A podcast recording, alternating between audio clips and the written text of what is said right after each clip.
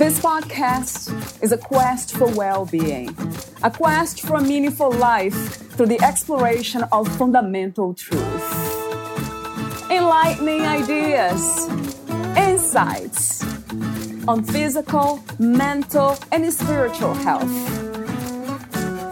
The inspiration is love. The aspiration is to awaken new ways of thinking that can lead us to a new way of being, being well. Welcome to Body, Mind, and Soul Healing Conversations.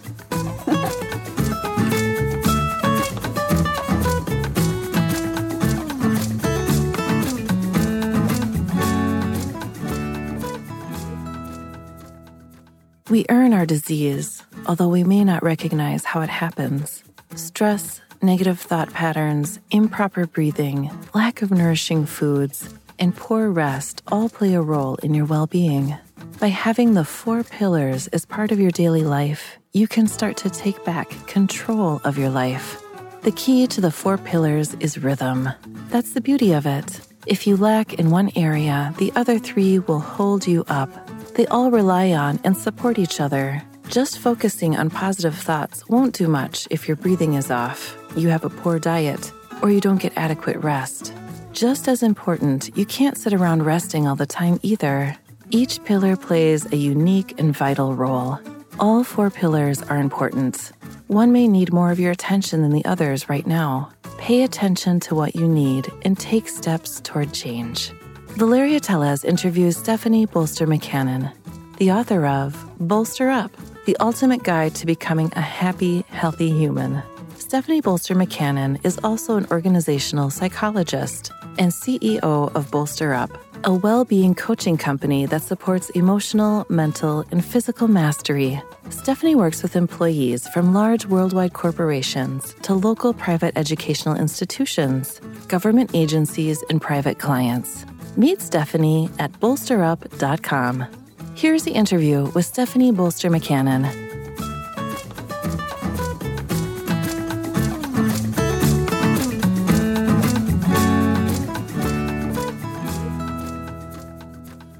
In your own words, who is Stephanie Bolster McCannon? Oh, wow. What a great opening question. In my own words, I am a happy, healthy human, or that's what I strive to be. I strive to be that. Do you see a destination when it comes to health? I guess the question that I'm, I'm trying to ask is what is to be healthy mm. from your perspective? What does it look like? And can we maintain that for the rest of our lives? That's a great question. And I think this is where a lot of people get tripped up because they do think that health is uh, in destination or it's stagnant. Once you achieve a certain level of health, it's going to stay that way. Or if you're on the other end of the spectrum, if you're feeling unhealthy or or you do, are in what we would call a diseased state, that that's stagnant as well. And the truth is, our health is fluid it fluctuates, which is mm-hmm. great news because if you're not feeling your best or in the healthiest state right now, we can do something about it. The other side to that is health is not just the absence of not feeling well or, or the absence of disease. Health is this internal enthusiasm for life and your cells bathe in that. And there are many ways that we get there. But health to me is this exuberance, this willingness, this eagerness to participate in life. And many of us don't feel that way. Would you say the same thing when it comes to happiness? Yes, I would. And again, happiness is not a destination. Right, right. Yeah. and it is a way of life. It is a choice that we deliberately make. And sometimes we deliberately make it for a day. Sometimes we have to deliberately make it from moment to moment. Sometimes we have to make it a deliberate intention when we're going into a conversation or after being with certain people that may have uh, allowed, we have allowed ourselves to step outside of our responding and become unhappy. And that's okay. We all have permission to feel everything. I do not expect people to be in a state of, of joy or happiness every moment of their lives. I think that that is um, not authentic to to what we're experiencing or supposed to experience why we're we're here on this planet. I think it's okay to be in other states of feeling as long as we have the the, the tools and the techniques to get out of it when we choose to. Again, it's all about that choice. Sometimes I'm going to choose to be sad because the situation is sad. and that is part of my overall happiness. I love the tools, and today we'll be talking about them, some of the tools, suggestions that you have to keep that flow in life. Another question I have for you is about the purpose of the human experience. What do you feel that is? I think it's two things. Number one, I do think it is for us to to experience and to understand what joy feels like and to get as much of that as we can. it is to have fun and to connect and to experience, to have experiences. And those experiences help us to define what is joyful. And this is where it gets so fun and interesting because what is what brings me tremendous joy doesn't have to be and is usually not what it is for everybody else on the planet.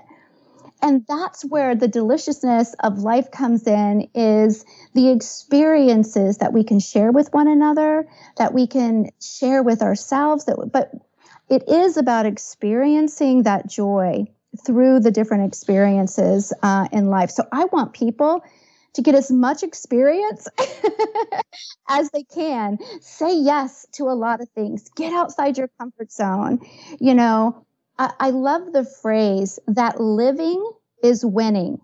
Living is winning. When we choose to step into life with that enthusiasm, like I've already mentioned, that's health. The enthusiasm, the willingness to participate in life. And so many of my clients, for various reasons, stop doing that. They stop having fun. They stop experiencing joy. They, they stop going outside their comfort zone.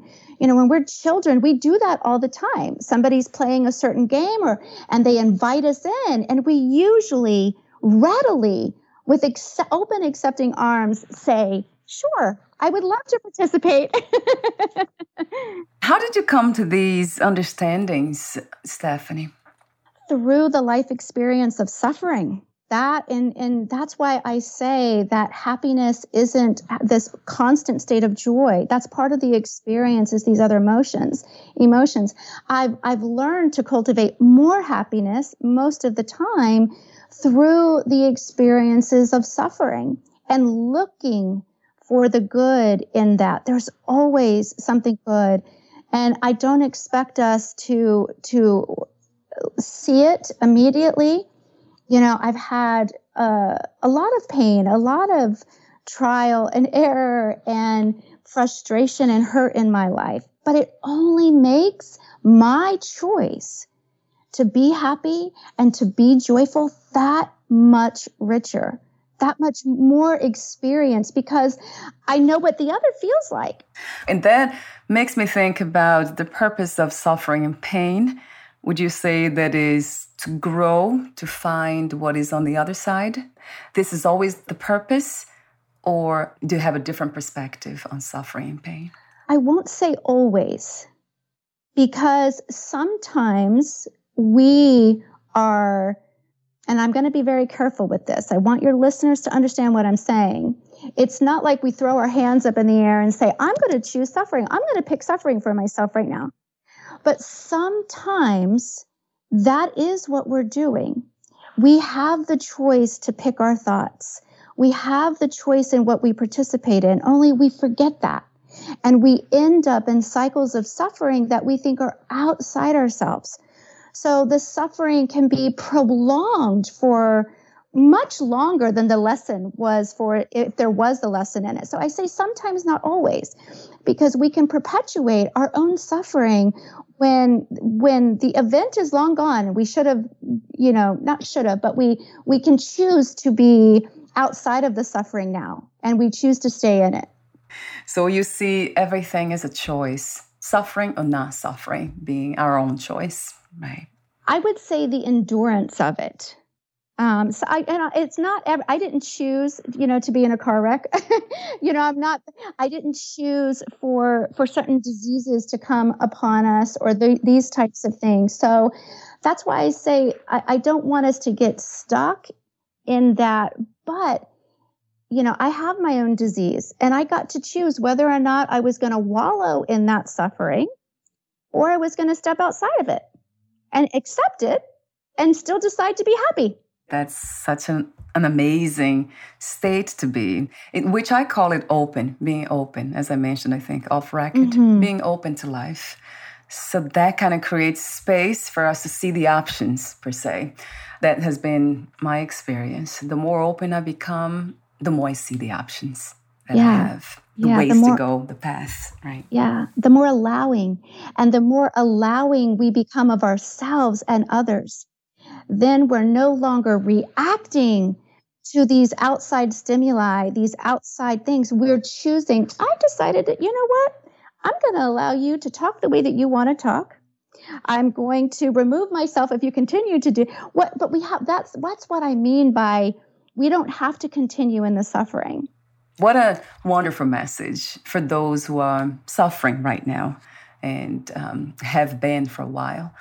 Another question, staying with the topic of choice and suffering, I want to bring the topic of spirituality. And I guess the first question is what is spirituality to you, Stephanie, these days? It is a deliberate stillness and connection to whatever you decide is divine. But it is deliberate and it does require us to be still. And I don't, it doesn't, religion, religion for a lot of people brings them to that point. Religion gives them the tools that they can use to get to that stillness, to get to that connection. It doesn't always have to be through through a particular type of religion and it's and there isn't one particular type of religion that's going to get you there but that spiritual connection is being still. It is being able to connect to that being that you are that's outside of the physical realm. We all are that. every single one of us. And we all have the capacity to tap into that and to feel that and that that true spirituality. I say you know it when you're there because you're just flooded with love. Your heart is so open. You you there's just so much love. That's true joy. And and I get I mean I experience that with my eyes open but if I haven't taken the time to center myself and to feel that and to allow my being to be filled with that, then I don't think we recognize it with our eyes open as we're going throughout the day. So our spirituality allows us to continue on and and be open as you say be open to the spiritual connections when we're not being still through our moving waking hours. But it all starts with that that stopping and that stillness and going inward and appreciating the being that you are and the connection and all the love that is available to you right now at any moment. And would you say that meditation is one of these practices that could lead? Yes and it does again doesn't have to be a specific type of meditation I teach many, and sometimes that's how people have to get there. But any time that you are still and you make the deliberate intention to connect inward, then you know some people some people get so hung up on meditation that they're going to do it wrong. Mm-hmm, yeah, that's you true. know, and so they're in their head about, oh my gosh, I'm not meditating right, I'm not doing that. You know, sometimes I'm sitting in gridlock traffic And I choose to connect. I choose to connect to my spirituality in that very moment. So it doesn't have to be a prolonged session of meditation, but I highly, highly, it is one of my, it, it's part of my bolster up method is meditation. You know, there's so many studies, so much science behind it you know, spirituality and, and different practices have been saying this for millennia. so they're not wrong. So it's a fast way, I would say a very fast way to to be connected to that abundant love and feeling of joy and connectiveness and and just allowing yourself to be who and wherever you are in this very moment what comes to me when you speak of meditation, which is uh, oh, staying still, actually, I think about being peaceful, like inner peace, calm, regardless of what is happening in, in the moment. I mean, that resonates so true about that. Mm-hmm. Just being able to be quiet, to be peaceful within, because it's so much easier then to deal with the outside world when it's chaotic. And Valeria, I will say one more thing about that. I feel the most connected to my spiritual highest self when I'm in nature, particularly when I'm in nature alone. And, you know, I love to sit and be still in the woods. It's just a faster way to connect. Uh-huh. There's so much great energy. There's so much I could say about that. oh my God. Uh, tell me about it. Actually, one of my guests coming up, she talks about that. That's her actually her work it's all about the power of being in nature very powerful yeah that's interesting that you mentioned something that i found i think on your book had to be in your book less stress for more living i think that was the title. And then you mentioned you quoted william james. You say be not afraid of life. Believe that life is worth living and your belief will help create the fact. When I think about stress, I think about not letting stress or whatever it is that is trying to get me out of balance to dwell within me for a long time.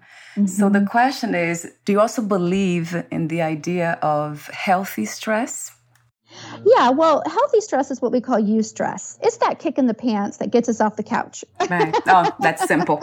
right. Yeah, we we need a little bit of that. It's also sometimes uh, stressful. Let's first define stress, uh, because most people there's not an agreed upon definition of stress, but the one that I like and I cling to is stress is a perceived lack of resources to meet demands.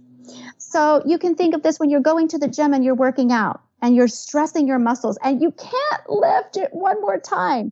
You, no more resources. You just stressed out your muscle, which is what you wanted to do, right? If you're, if you're trying to, to work out and those types of things. So if we think about it as a perceived lack of resources to meet demands, it can be very stressful for someone to, uh, to be going to the printer to print something that's really important to them and there's no more paper that can create a stressful event to them. Or they can, in that moment, choose hey, I'm out of this resource. Here's where the growth mindset comes in. Where can I get more? So if we take that perception, and that's the key to it, and that's what causes, you know, the stress that we don't want. But there is a good type of stress, and again, called eustress. And it's going on vacation is something that a lot of us want, but it can be stressful. That's true. It's quite the opposite. Going on a roller coaster ride. Think about standing in line right before you you go on a roller coaster ride or you do something for the first time or you go swimming. Maybe you're just learning a new skill and you feel that that excitement that we often call stress. And then when we're in the experience, it's we get on the other side of it and it was exhilarating. That's eustress. That and we like that. True. So that is necessary in a way i mean it's part of life right stephanie? Yeah, so yeah. stress is necessary right for the but experience I, of life. Yeah. The, the stress that we're usually talking about is the stuff that we don't want. And again there's so much and this is why i love what i do. I love teaching people you know how to re-engage with their daily life because that those tiny little changes is what makes a huge difference. And it is perception. We go back to that perception. This is why two people can can be in the exact same situation or scenario and have a completely different experience. And if we go back to what we were talking about at the very beginning life is about our experiences. I want you to have lots of them and then compare them you know, and make a choice based on that. There's so much with the stress that we take on that we don't have to. Would you say knowledge, wisdom, practice, awareness? What's the key opener of, of that door of staying in that center in a way, or actually knowing how to go back to balance? What would you say that is? Well, I liked all of your answers, and I would say yes to all of them. Right? but I would say I would. You have to have some knowledge of, uh, and this goes back to experience. You have to have some knowledge of life and some experience of life to know that there's a different way. And when we're we're outside of a way that we like, then we experience stress. So you have to have some experience of life, and so you do have to have knowledge. The second thing is you have to have awareness you have to at least be aware of how you're responding or reacting. And I do make the distinction between reacting and responding. And the the cyclical thing about it is our bodies remember stressful events and there's a cascade of chemicals that get released. We can get addicted. Our physical bodies can get addicted to these chemicals. So and our and different parts of our, our brain shrink and another part of our brain grows um, when we're under stress. And so, if we're constantly in this cycle or this chemical bath of stress, then that's what life becomes for us. And it's a little bit more difficult than to be aware when we're in that biological cycle of stress. And so that's why I say knowledge, awareness, and then you're going to have to have some tools once you recognize this to reverse to get yourself out of that stressful event because it is biological. It's true, it's built in. We can't really run from it, escape from it. That's interesting you say that about addiction or getting obsessed almost with our own chemical reactions. I remember interviewing psychologists from Canada, I forgot his name now, he wrote a book about that. That he finally concluded that he had been addicted to anger. Mm-hmm. It was so easy for him to get angry yes. about everything, pretty much. And then he found out, you know, it's uh, I'm addicted to it. At this day, he has not found a clear solution for that addiction. But how interesting to see that we can get addicted to our own feelings and um, the chemistry, the hormones that we make they become a habit, habitual, and then how amazing, right, Stephanie? Wow. Yes, yes, but I will I will say that there is a way out. There's absolutely a way out. And science, I love neuroscience. I use neuroscience, psychology, and sociology in my programs and my teachings and with my clients. And I, I love the concreteness of science. Yeah, yeah, right, right. and we have, you know, our brains are have this neuroplasticity. They can change meditation will grow your gray matter when i mean that's been that's been proven over and over again and that's exciting meditation will also shrink the stress centers of your brain and so it changes your reaction and now you're able to respond because you're out of that chemical biological loop. You've, you've stepped outside of that addiction and you're laying new patterns. It's all about structure and patterns. That's, that's every experience that we, that we have, every physical thing that's on this earth from a rock to a tree to the couch you're sitting on to the electrons, you know, it's structure and, and, and energy. And we can change the structure by being deliberate, by being aware, by making conscious choices, and many, many other things. Um, there's also fast ways to do that.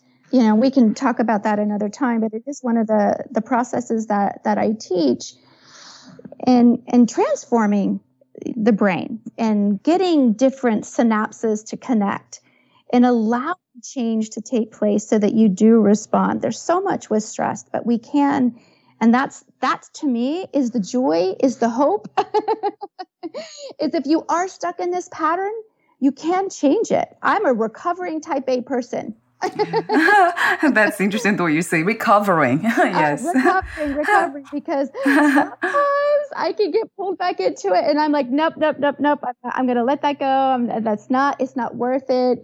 You know, so it is a practice. Life is a practice and it is a playground, but I'm not immune to it. yeah, no one is, right? No, Stephanie, no, no. I don't think so. I agree. Going back to the topic of meditation, what a beautiful and scientifically proven method to not just create, as you said, more neuron connections to grow the brain so many ways but i see when i meditate after it i feel that there is a a pause before responding to anything reacting or responding. It's almost as if the the thought processes or patterns they have slowed down and then i'm able to pause before i respond to anything Absolutely. Isn't that Valeria. interesting? Yeah. It is. And that is what there's a there's a neuroscientist from Harvard. Her name is Susan Lazar, L-A-Z-A-R.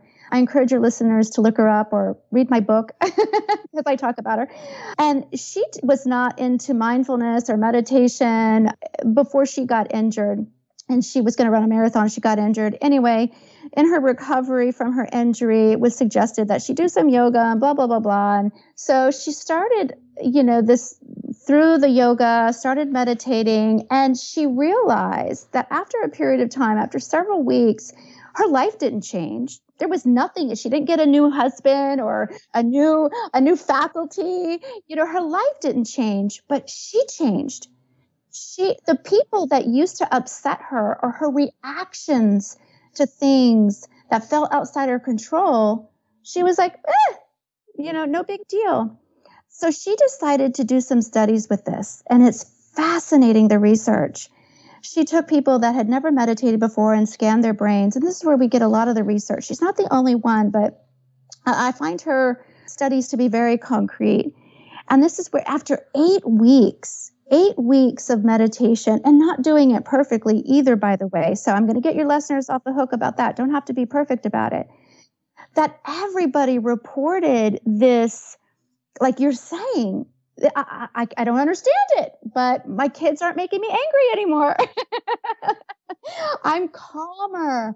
I have more peace. I have that split second of awareness that makes me or allows me to choose my words, it allows me to choose how I want to respond to somebody.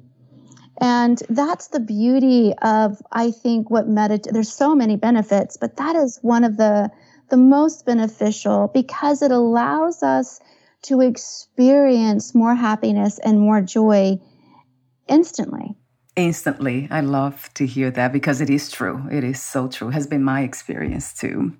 So, you mentioned your book. The title is Bolster Up The Ultimate Guide to Becoming a Happy, Healthy Human. For a moment, Stephanie, talk to me about the main intention and inspiration of writing your book.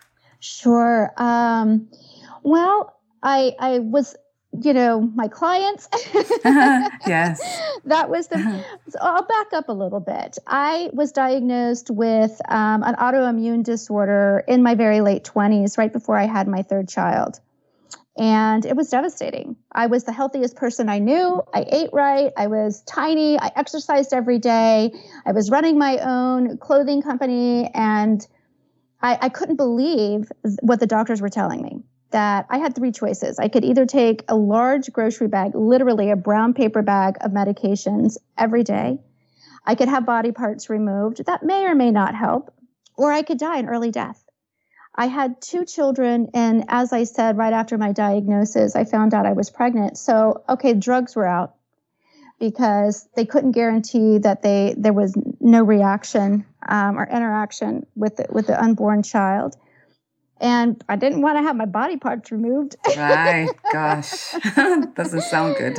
and so a lot of the healthy um, things that I I was doing, some of them were were not particip were not aiding my health and happiness. They were actually taking away from it. And one of those was the extreme amount of exercise I was in, I was doing, because a lot of exercises raises your cortisol levels. And my cortisol, my stress hormones were already really high. I was already living a very stressful life. and I thought that I was combating that with my exercise, but I was only adding to it.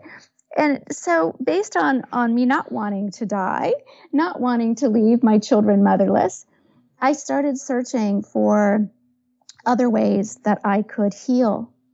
And I kept stumbling upon all these practical things that we could be doing every day. And that's what the four pillars are. It was my thinking. It was the deliberate thoughts I was choosing. It was how I was looking at things or choosing to respond to people. And I was still people, I was a happy person and high energy and all these things, but I had a lot of um, emotional distress in my life and in my marriage, a lot. And so that is so key, so key. Our emotions, how we're feeling, is significant to every area of your life. And we have to understand how our emotions are tied to our health or disease, whichever way you want to look at it. So I got a handle on that. oh, good. you sound I, like it yeah, very much. Yeah, it took a little bit, but I'm like, oh, okay so it is i was open i was open like you said i was open to it like oh okay so i can change my thinking i can choose to think this way or i can get out of this cycle of of the emotion that i'm participating in and one of the ways is very practical it's breathing very fast fast fast way i started breathing before i started meditating and isn't that how we start?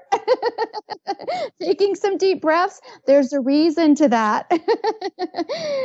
so yeah it goes and so the the other piece is the nourishment and rest. And i don't say nourishment just by food because i uh, i ate pretty healthily but there were some things that were considered healthy by others that my body couldn't tolerate at the moment. So um, there's not one size fits all for everybody. There's not one right way but these are tools that if we put into practice in our daily lives in very small ways makes a tremendous difference to how our bodies get to feel, get to play, how our cells respond. And we can sit there with nobody around us and be absolutely miserable and flood our systems with dangerous chemicals just by our thinking. And the same is reverse is true. We can sit there all by ourselves or with other people and fill our bodies with joy and happiness and exuberance for life. That is absolutely a choice that we all possess and we all have. It takes some time. And, um, but if we're willing to be open to that, we, we can do that and really create magnificent, joy filled, satisfying lives for ourselves.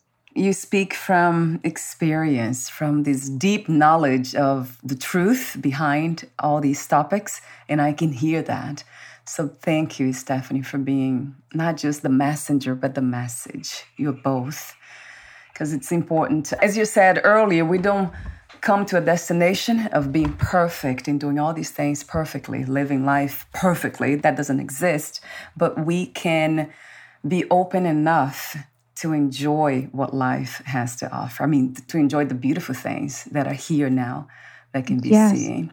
Yes. And I'm actually thankful for the see that that's that life experience again. And because I am the human being that I was created to be, I took that life experience and I'm doing other things with it.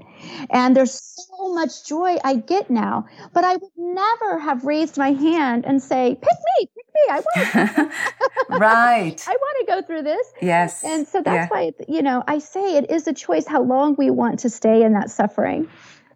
Because I could I could still be in it if I wanted to be, or dead actually. You're open to change the situation and then you learned all these lessons and and gained so much wisdom and then you pass chose to pass on to others i kind of reframe a little bit to um, talk about choice because i see a lot of suffering and pain in little children. Well, we can see that.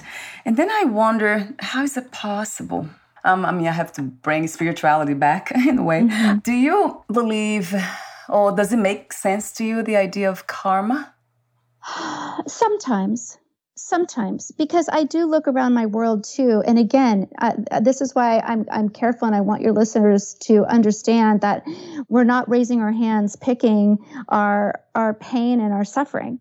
But there's choice in that. And sometimes it is the beauty that we get to see from the courage that say a five year old has that has cancer and we get to see if we're open to seeing that we get to see the love and the joy that they're experiencing, even though they have this disease or they have this cancer. You know, but we wouldn't get to experience the humanity. This is why I say happy, healthy human. We wouldn't get to experience the, hum, the humanity of what that suffering had to offer, which there's love in that. But again, none of us can choose that. Just like I couldn't choose and see the love that was in my own suffering or the suffering of others. But one of the things I have come to know without a doubt is that anytime there is suffering in the world, and we can look around us at any moment and see it, we see the richness. And I, I get goosebumps thinking about this because this is really love.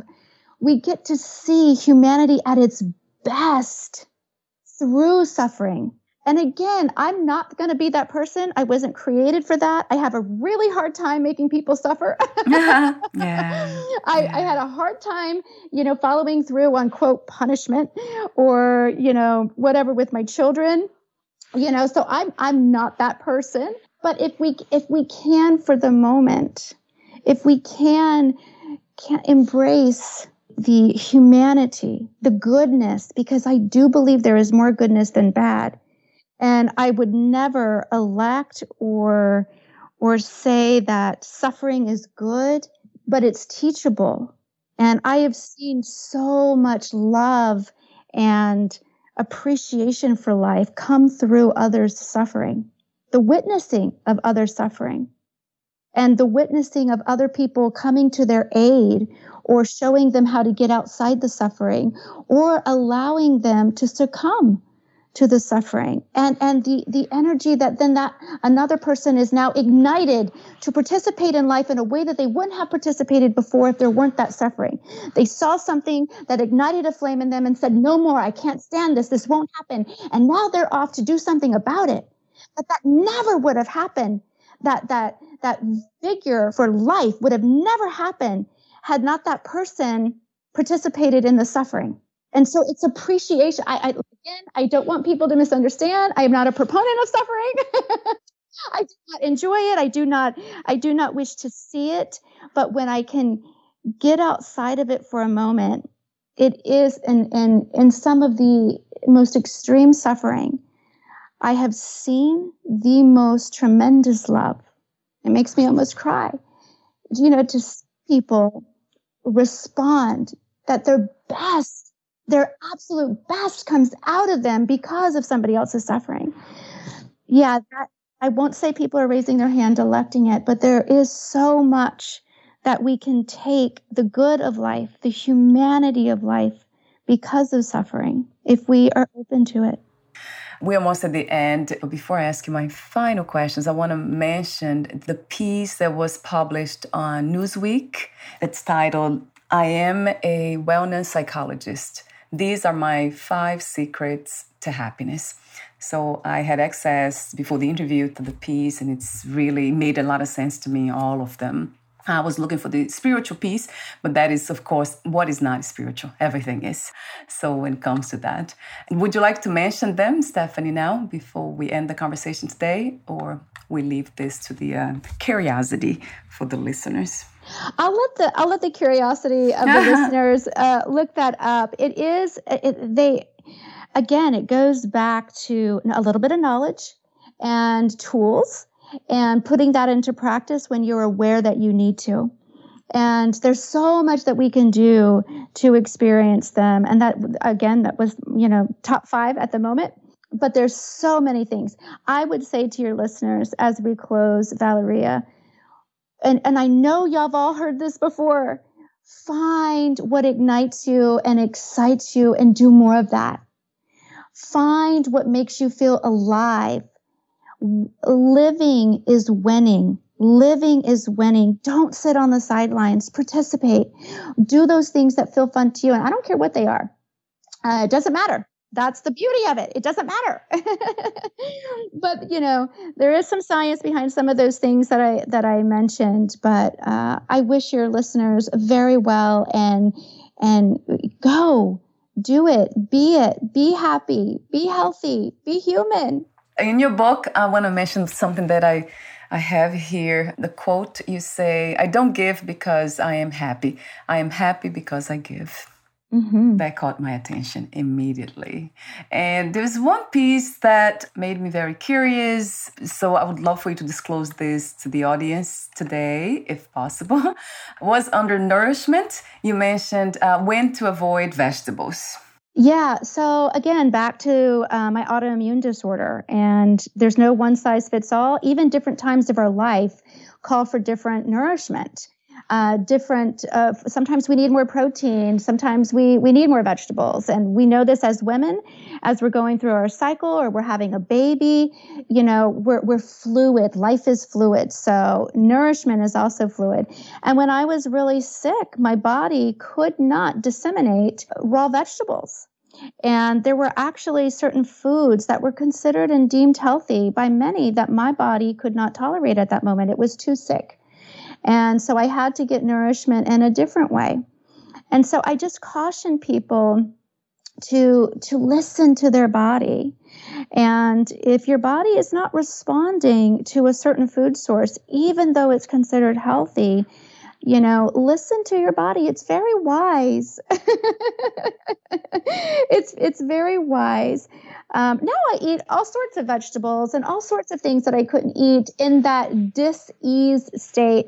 My body was at too much uneasiness to take the vegetables and break them down in a way that wasn't going to harm me at the moment. Right. How fantastic. Thank you for that beautiful suggestion, too. Uh, when you say that we are all unique and um, listening to the body is very important, and it also varies from time to time, I hear a lot of wisdom there, too. Thank you so much, Stephanie, again. You're welcome. Before we say goodbye, and I ask you one final question, I'll ask you a technical one and then also another question. But before that, would you like to add anything else or read a passage in your book? Um, sure, I'll read a passage. I'm just to, it's right here. I'm to open it up, and whatever I open it up to, I'm going to read. that sounds really intuitive to me. okay, so I'm on page 50. I'll start at the first paragraph. Another mindfulness pioneer and researcher, the mother of mindfulness, Ellen Langer, has provided a, re- a rich research approach to how we make decisions.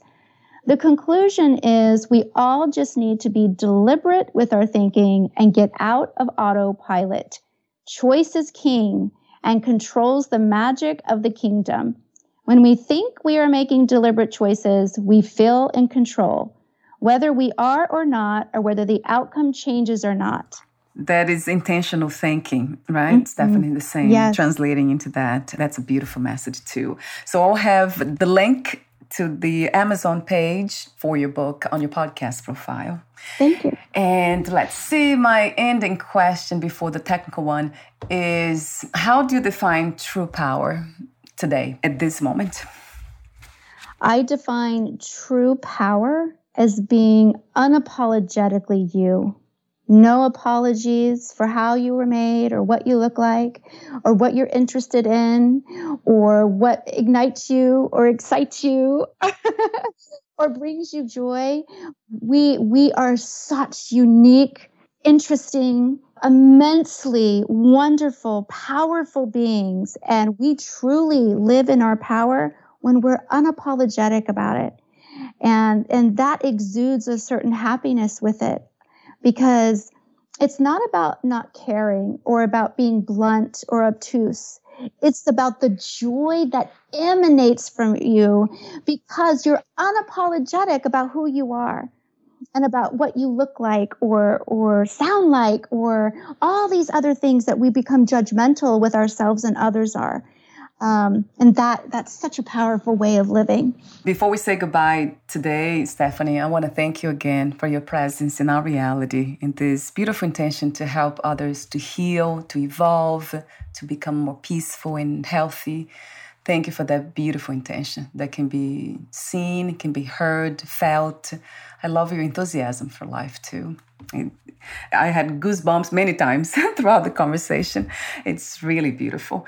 So, um, technical question Where can we find more information about you, your books, products, services, and future projects? Um, bolsterup.com. I make it really easy. Bolster is my last name. I used to not like it. Mm-hmm. I've always been a, you know, had a small waist and a big round bottom. And so people would call me Bolster Up. And so I could not wait to change my name. And then as I, I've gotten older and gone through life and I realized what bolster, what the, the definition of bolster is, I'm like, that is me.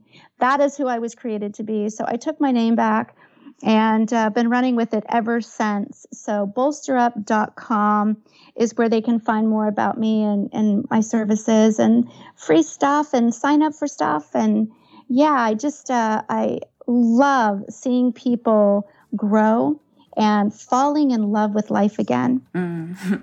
Thank you again, Stephanie. I'll have those links on your podcast profile. Thank you again, and we'll talk soon. Bye for now. Thank now. you, Valeria. Thank you.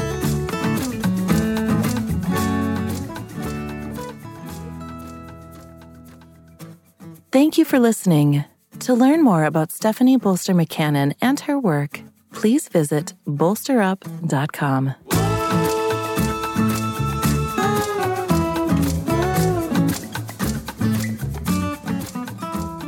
To learn more about this podcast, please visit fitforjoy.org slash podcast. Thank you again for listening, and bye for now.